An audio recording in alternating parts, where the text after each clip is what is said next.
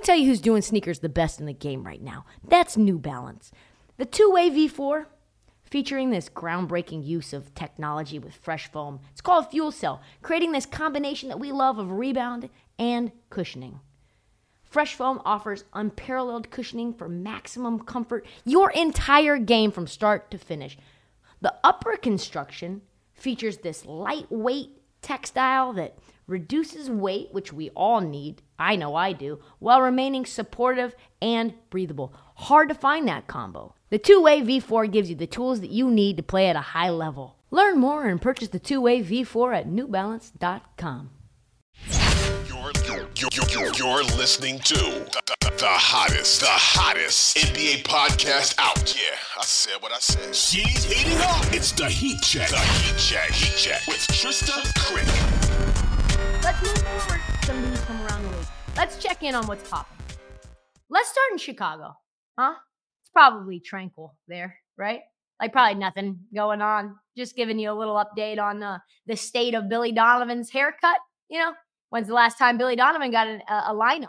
No, the trade machine is rocking and running. It's you can hear it. It's starting to speed up. And fortunately, this time nobody's denying it. The Bulls front office is like, yeah, we're exploring all options. Zach LaVine is being like, hey, I got these preferred landing spots, Shams, Shams, Miami, Sacramento, not New York, probably LA, not the Clippers, and saying that this is all a business. And then, of course, you still have to play games in the middle of it, right?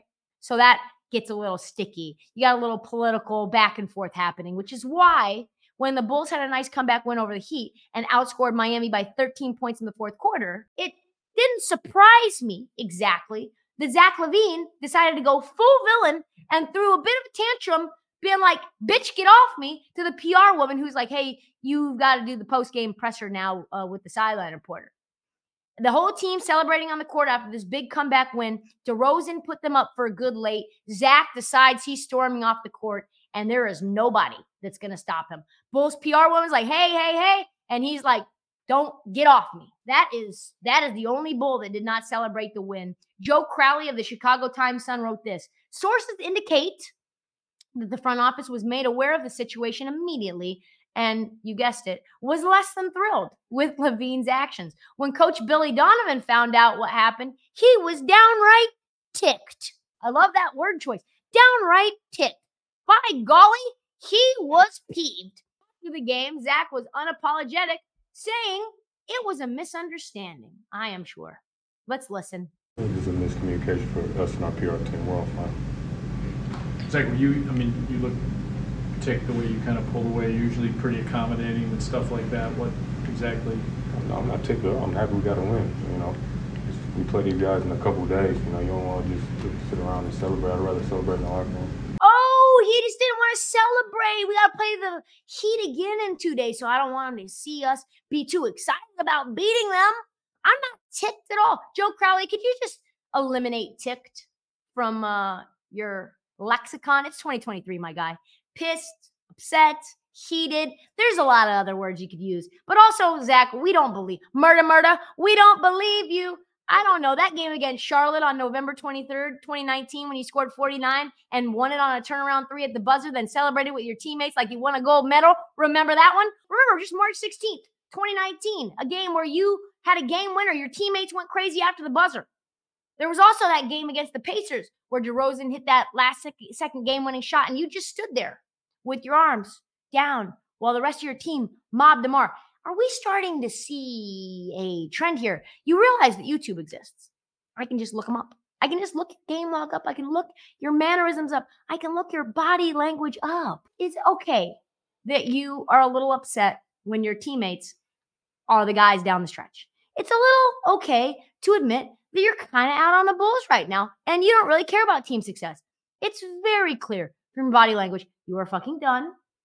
I'm not suggesting that Zach LaVine is pulling a James Harden, but he's like pulling a a Harden zero. You know, it's like tastes like t- Coke, but isn't Coke. Like it tastes like Harden, but it's not Harden.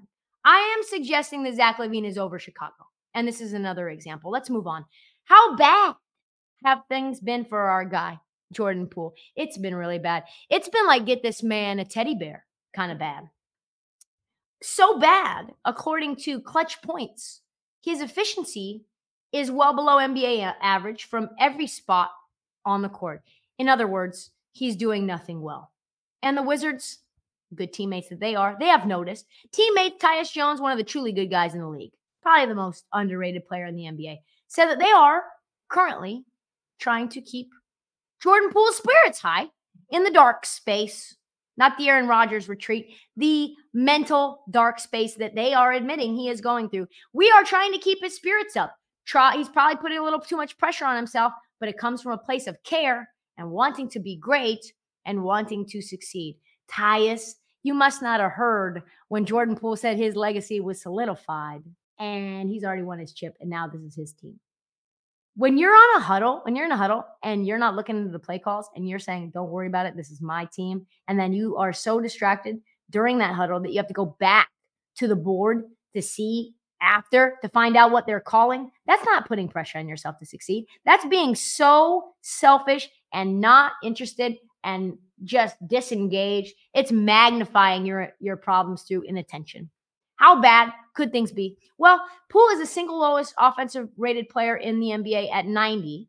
To give you uh, an idea of how bad that is, by the way, it's not just guards, it's every NBA player. Klay Thompson is having the worst start to his career, not to pile on the dubs, our dubs, and is the bottom 10 uh, offensive rating in the NBA, but he's still 10 points better than Jordan Poole. Poole shooting splits are 39% from the field, 28% from three, and 81% from the free throw line. It's getting to the point where you almost feel bad for Jordan Poole if you didn't know he was getting baddies in DC along the way. I do want to see him have an occasional go to heater, but in the meantime, fade Jordan Poole every single night. Points, threes, overs on turnovers. Let's move forward. Finally, we end this episode with the Celtics. They've been awesome. I haven't probably talked about the Celtics enough. 10 and 2. Should be probably talking about them a little bit every single episode, but hey, can't cover everything. First in the East, but along the way, you miss your homies. Pouring mm. out a little bit for Marcus Smart. Jayson Tatum, a little bit in his feels, nostalgic for the past. In this case, Marcus Smart has hit the injured reserve list, injured list, and may miss four to six weeks, even though they say that the injury is not that serious. Very sad times, obviously, for Marcus Smart. Very sad times for Memphis, where the team has gone off the cliff. He's been terrible. They've been terrible. But in Boston, vibes are very high and they cannot quit him. Tatum specifically said this after a Celtics win this weekend. I thought I was going to spend my whole career with Marcus.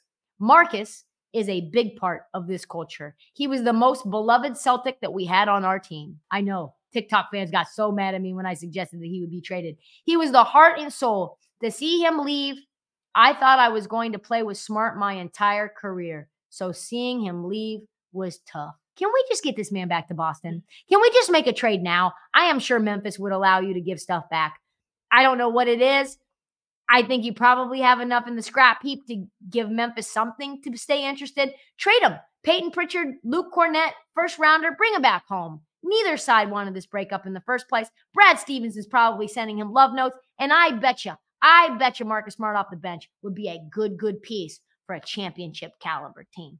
That's all the time that we have for this episode of the Heat Check. Come on back tomorrow for an all new episode, Rookie Report. Check out the feed for past episodes and mini episodes, which will drop unexpectedly. Hey, it's Thanksgiving week. I'm thankful for you. I'm thankful if you're listening to this podcast right now. I'm thankful if you send me DMs, if you comment on my Instagram post or my TikTok post. You're fucking dope. This podcast could not exist without you. I'm thankful for everyone involved and who makes this podcast. So in the meantime, let's grow them.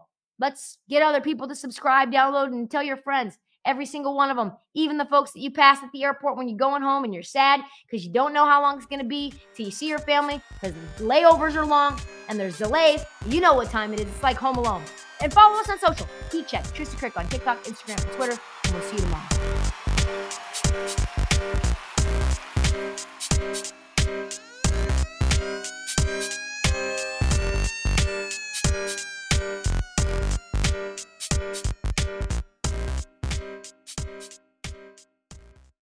Check out our new NBA show, Beyond the Arc, part of the CBS Sports Podcast Network, where you can find me, John Gonzalez, NBA insider Bill Reiter, and Ashley Nicole Moss five days a week talking all things NBA. Whether you're looking for insightful discussions, upbeat commentary, breaking news, interviews, or coverage of all the biggest stories in the NBA, our new show is the place to be five days a week. Download and follow Beyond the Arc on Apple Podcasts, Spotify, and wherever you get your favorite podcasts.